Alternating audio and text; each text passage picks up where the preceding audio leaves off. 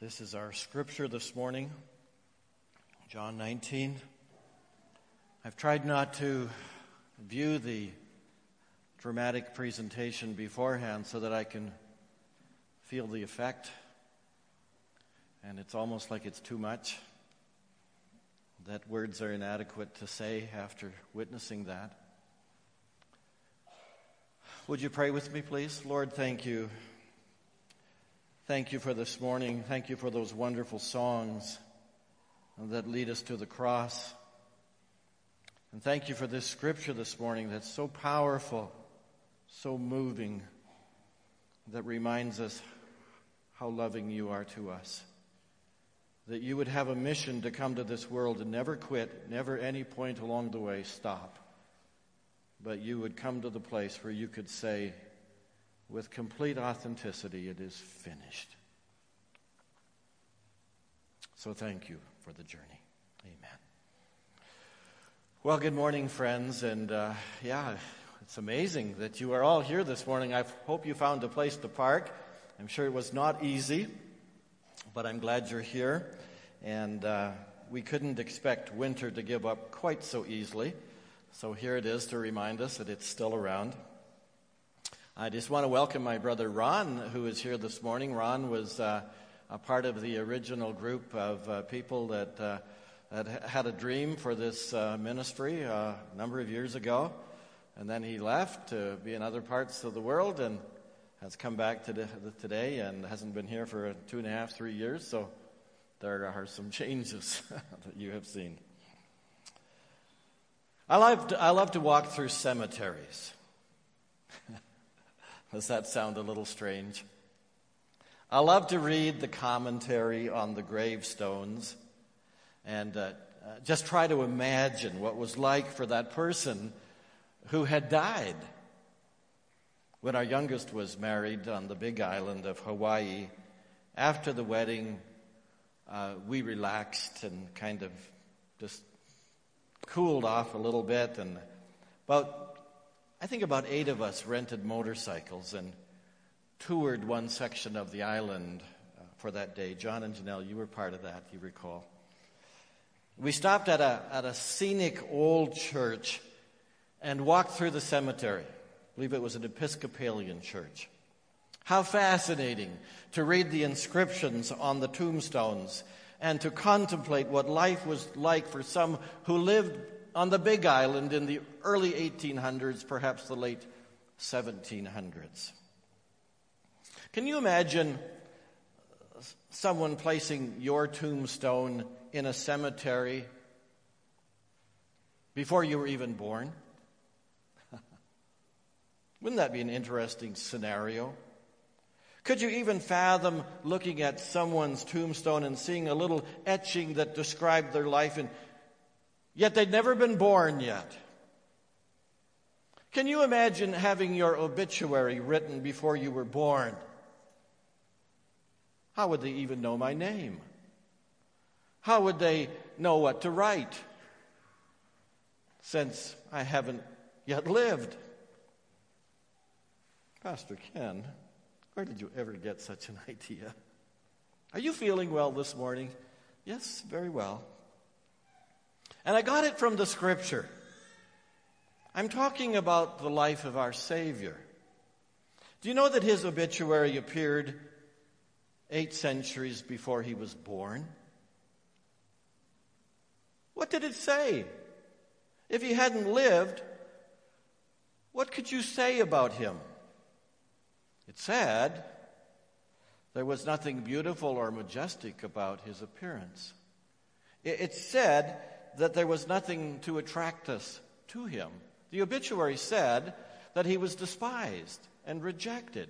It said that there was nothing to attract us to him. The obituary declared that he was despised and rejected. He was a man of sorrows, and he was acquainted with deepest grief.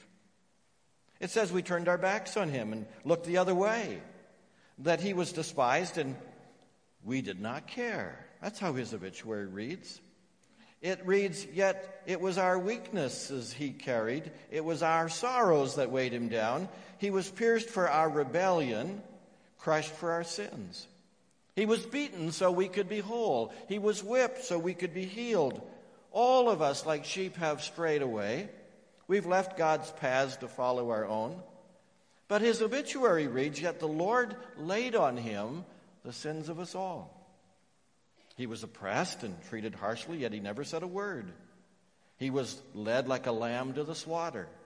And like a sheep is silent before the shears, he did not open his mouth. His life was cut short in midstream. He was buried like a criminal. He was put in a rich man's grave. But it was the Lord's good plan to crush him and cause him grief." What an obituary! And how descriptive of Jesus Christ 800 years before he was born, prophesied by Isaiah in the book of Isaiah, the 53rd chapter. Just look at the etchings that would be on his tombstone.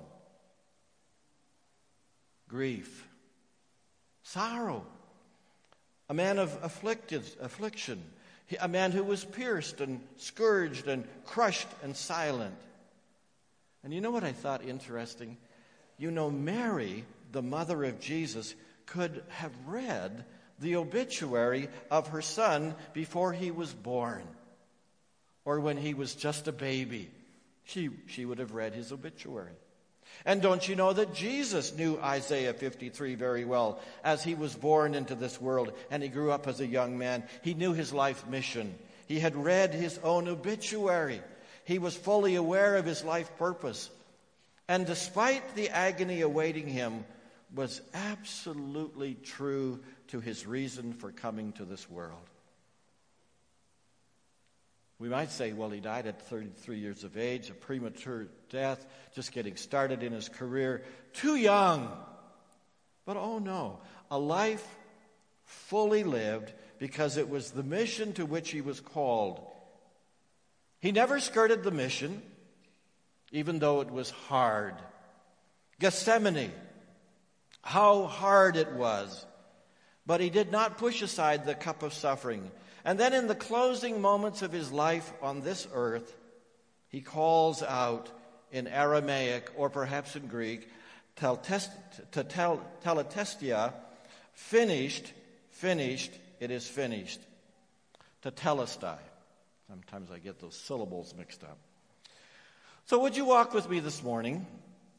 A steady, brisk walk through John 19, verses 16 to 30. And our first step is, number one, he was finishing his work when he suffered for us. He was finishing his work when he suffered for us. Some of you, I'm sure, have witnessed some horrible things in life. I'm sure if I was to have you raise your hands this morning, that if you've ever come across upon a horrific car accident, you have some memories in your mind to this day. If you've been in the war, you may have seen things that are hard to remove from your mind. My dear German friends took me on a tour of the Holocaust Memorial in Berlin a number of summers ago. And after leaving the memorial, I noticed that Carmen was in emotional turmoil after the tour. It was just too much reflection, too much carrying all of that pain and reflecting on the history of their country. And we looked at scenes that human eyes should never have to see. The atrocities committed by ISIS are equally appalling. Too much to bear. Too harsh for human eyes. But horrible as some of these things that we may have had to witness, it is still yet another step to consider the immensity of the crucifixion of Jesus Christ. Verse 16 says that Pilate turned Jesus over to them to be crucified. This morning, as we stand looking up at the cross, it's not a pretty picture. But if we dare to look, we will leave all the more grateful for what he's done. I know, we understand the most significant part of the cross is the spiritual aspect. That he was bearing our sins, that he was taking our sins upon him. We understand that. But there is something that happens in the human heart when you stop to think about the physical. And what it meant to be nailed to a cross and left to die in agony. I warn you that it is neither pleasant nor entertaining to gaze upon the cross of our Savior. But long enough have we kept things sparkling clean and polished and removed from our heart. Long enough have we poured the hydrogen peroxide over our minds and our hearts to keep us from becoming infected and keep us from feeling what happened. So verse 16 says, they took him away, they took Jesus away, carrying the cross by himself. He went to the place called Place of the Skull, in Hebrew, Golgotha. There they nailed him to the cross. Two others were crucified with him, one on either side, with Jesus between them. And Pilate posted a sign on the cross that read, Jesus of Nazareth, the King of the Jews. The place where Jesus was crucified was near the city. And the sign was written in Hebrew, Latin, and Greek, so that many people could read it. Then the leading priests objected and said to Pilate, change it from the King of the Jews to, he said, I am the King of the Jews. Pilate replied, no, what I have written, I have written. When the soldiers had crucified Jesus, they divided his clothes among the four of them. They also took his robe, but it was seamless, woven in one piece from top to bottom. So they said, rather than tearing it apart, let's throw dice for it. This fulfilled the scripture that says, they divided my garments among themselves and threw dice for my clothing. So that is what they did.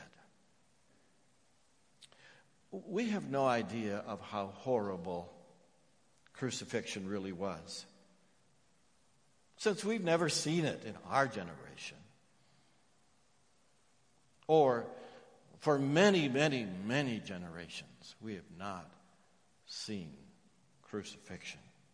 The Persians were the first to come up with it, because they were looking for the worst kind of suffering anyone could imagine. And so they went through a battery of experiments of terrible ways to put people to death,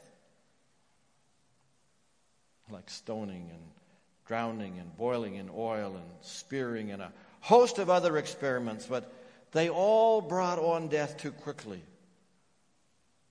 There was not enough pain. So they came up with the idea of crucifixion. They invented it. The Romans adopted it from the Persians because they liked the fact that it was so painful, that it was a slow death, that it was a humiliating death, that the victim was stripped naked and exposed to the elements.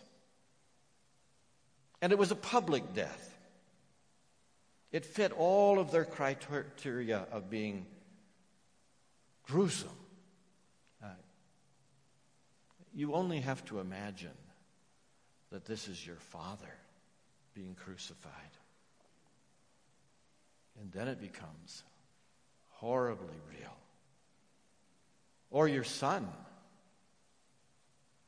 or your brother, or your husband. And then you get the picture. You feel the intensity of that horrible, horrible suffering. But even before the crucifixion, we know that Jesus suffered, that he was scourged, that he was whipped, just like his obituary said. And then there was the humiliation. Matthew's Gospel, chapter 27, verse 27, describes in detail what happened. That the Roman soldiers stripped him and put a scarlet robe on him, remember? And the reading I've done suggests that this is not a long robe, but rather perhaps a soldier's robe, or more specifically a tunic, or maybe it would be called a cape that would have covered his shoulders. So they were making fun. He was standing in front of them naked, and they put a cape on his shoulders. And they said, after all, a king needs a robe, doesn't he? Ha, ha, ha, ha. And of course he needs a crown. So they put on his head a crown of woven thorns. They grow wild in that area. So they gathered thorns, they twisted them into a crown, and they jammed it down on his head. They are about 3 to 5 inches long, these thorns. And they said, here's the crown for the king of the day. Ha, ha, ha. Here you are, Mr. King. Oh. And they placed a reed stick in his right hand as a scepter. After all, a king, if he's going to rule, needs a scepter, doesn't he? And they saluted him. Hail, King of the Jews. They spit on him. They grabbed that reed stick and they hit him on the head over and over again. He was finishing his work when he suffered for us. It says he carried his cross by himself. Probably this means the cross beam.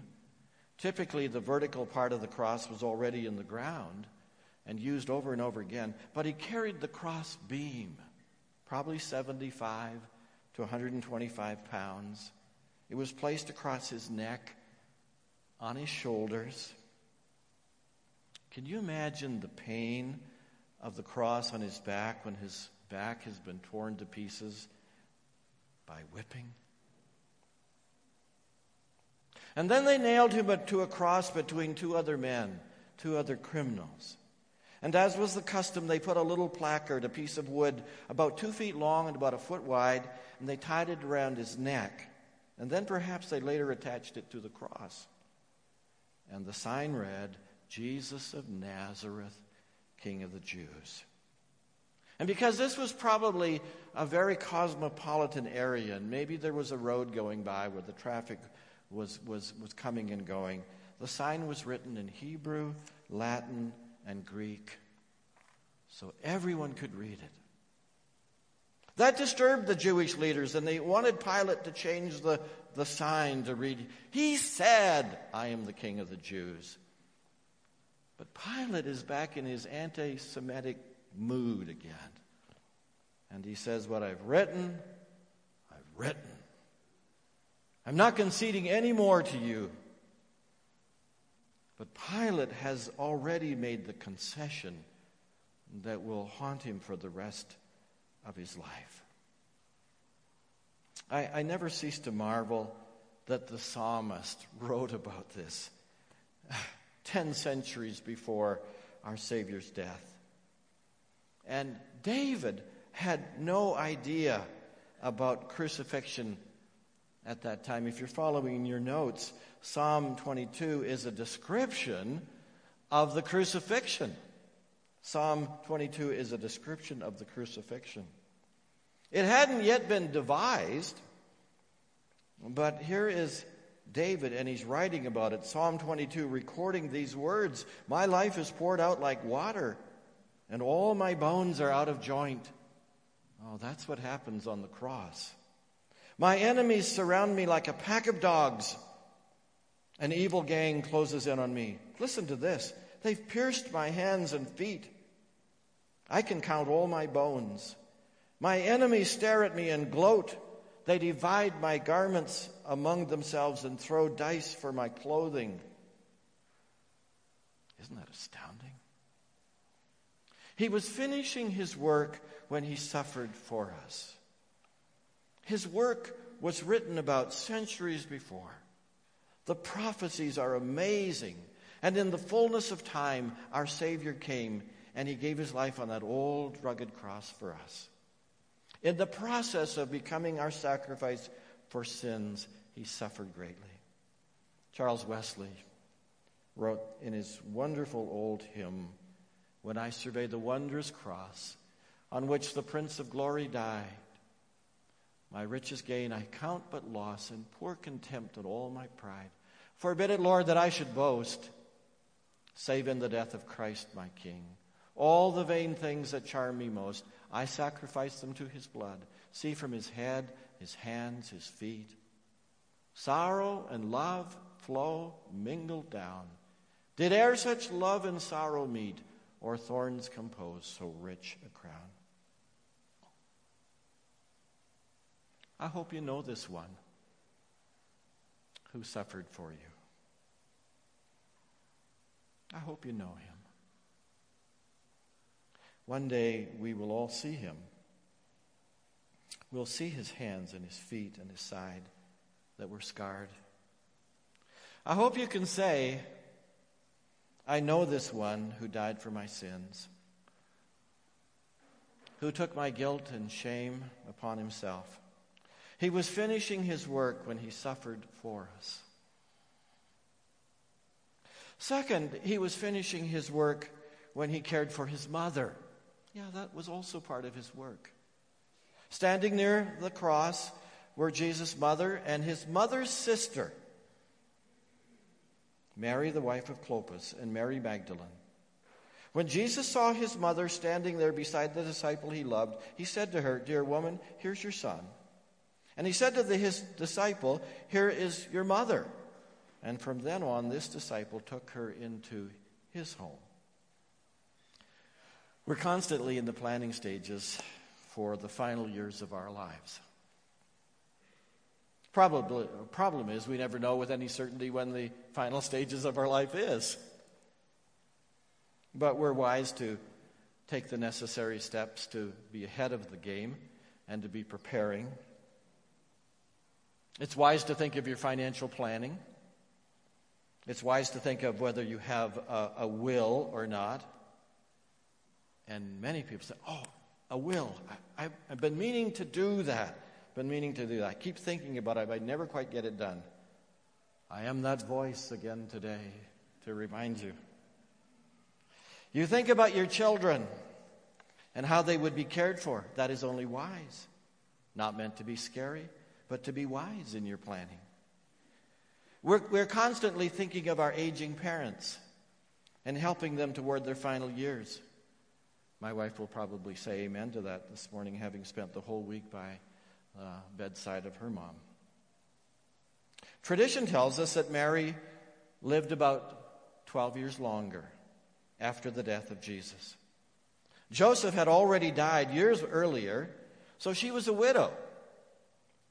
She lived with the disciple John for the remaining years of her life. Now, these words seem very, very simple. Mother, here's John, your new son. John, here's Mary, your new mother. Sounds pretty simple, but it has profound implications when you understand the meaning behind it. It shows us the heart of God. God's compassion, God's tenderness, God's love, God's care and concern for your pain as well as everyone else's. And God is thinking about you. God is caring for you. How honoring of Jesus, even in the midst of all his suffering. His eyes lock with the eyes of his mother. John's mother is there also. John's mother and Jesus' mother are sisters. And Jesus honors his mother. The Bible says to honor our father and mother. That's the 5th commandment. You say, "Well, you don't know my mom and dad." No, perhaps not. But it doesn't matter what they've done. Whether they were good parents or bad parents or indifferent parents, or maybe you never even knew them. They were absentee parents. Why did God choose your parents to be your parents? Well, because they had just the right DNA to create you. And God was more interested in their DNA to create you than he was their parenting skills. Now, no one denies that it would have been a lot easier if some of our parents would have got it a little better. But still the commandment to love your father and mother, even if you get frustrated. Jesus has nothing to give his mother. He has no inheritance.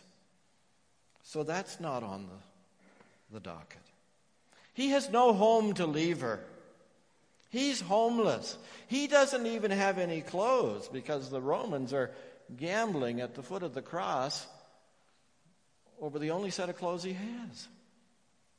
So what does he do? Better than giving her things, he gives her the greatest thing, that the best gift, and that is the gift of care.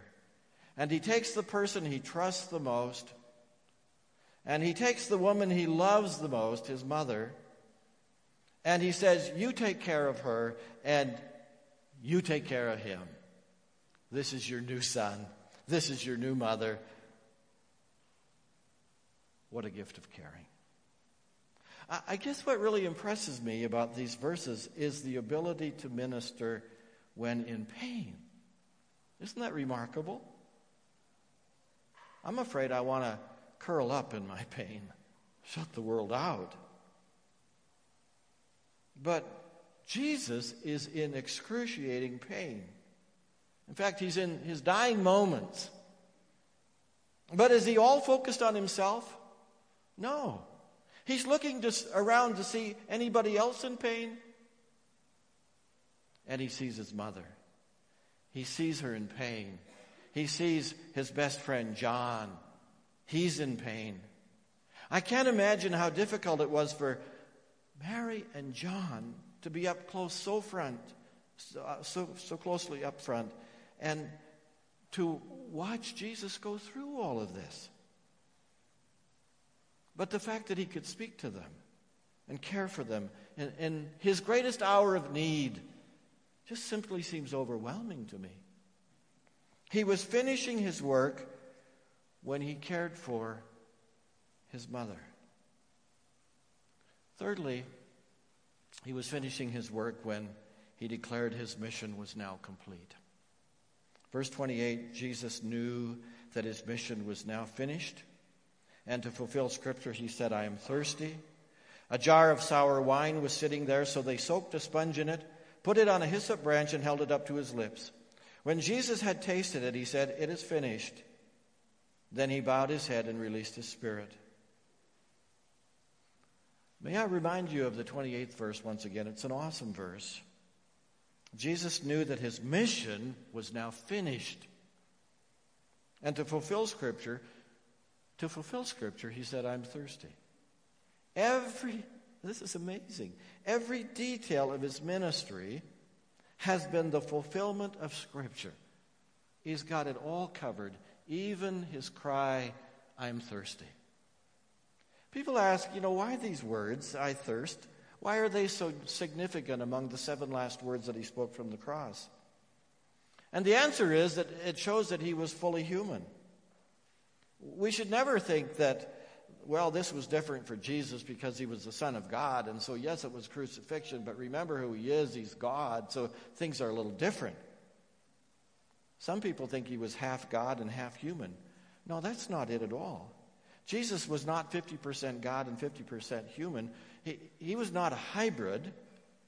He was 100% God, and he was 100% human. So he was fully human, and he could fully experience the pain of life and the pain of suffering and all of that. It's just as important to say that Jesus was God and equally to say that Jesus was human. They're both important because he was both. And so he was human and he was experiencing what happens to the body, to all of us, when the body is not hydrated. Google helped me understand that 50 to 65% of the human body is composed of water. Did you know we have about 10 gallons of water in us, 10 or 12 gallons of water? Now, the way that comes home to me is I remember being on the farm with feeding the animals, and we had 2 5-gallon buckets of water that we would carry out to the animals. And imagine those, a couple of those inside of me, I'm half water. 65% of the human body is composed of water. And when our reservoir gets depleted, when we get dehydrated, we get into trouble. We have to keep drinking water so that our system works right. We know when we're dehydrated, we get muscle cramps. We get headaches. It's the number one cause of fatigue in people, not enough water. Our brain shuts down without water. Maybe that's why some of you went to sleep a little bit ago here. Ushers, bring the water, bring the water. And you say, well, it is pretty dry in here, so I understand. Can you imagine the pain that Jesus endured because of thirst? Scientists tell us that thirst is the most agonizing of all pain, that every cell in the body cries out for relief. And the pain gets worse and worse as time goes by. And Jesus bore this incredible pain, kind of like it's the silent pain. You don't see this. We don't talk about this. But it's the silent pain. You see the nails in his hands, and you see the spear, and you understand the physical torture that he went through. But the thirst, because of his broken, dehydrated body, was screaming out for water. But he utters no complaint. What a Savior. What a Savior. Why is it so important to say that Jesus was human? Well, it was particularly important back in the day because there was a group of people in John's day called Docetists who were suggesting that Jesus was God, but he wasn't a human being. He appeared like a human being, but he wasn't. And John is reminding us, no, he was human. He was completely human, and he was completely God. And it's evidenced again on the cross. Now, we don't have exactly Docetism today as a false teaching. But if you think about Islam, you can understand the prevalence of their teaching today. The Quran teaches that God would never become a human being, because God would never die on a cross for us. They do not believe that God would ever go through that kind of humiliation. In fact, the Quran teaches that the disciples stole Jesus away after he was arrested, and they put someone else in his place on the cross. And the person they thought they were crucifying as Jesus just looked like Jesus, but he wasn't. And because they don't believe that God would ever die on a cross, himself in human form.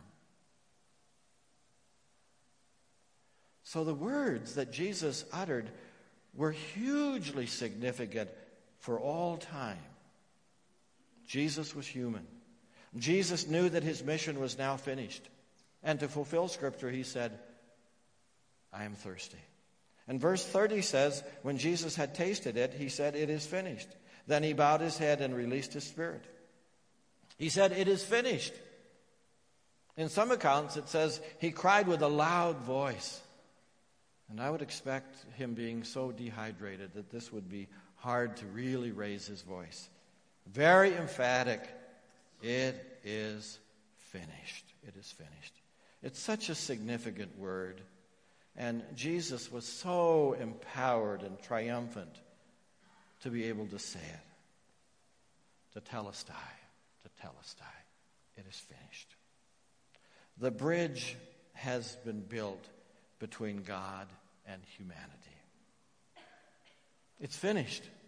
The bridge is built. It will forever bear the weight of all who come to God. Yeah, I'm sure you were reading this week of the new bridge being constructed on Grote Road and 102nd Avenue. The strangest of all things, those four girders were bent. All four of them. Of course, that bridge is not safe right now. It will be. But the bridge that Jesus built will stand the test of time now and through all eternity.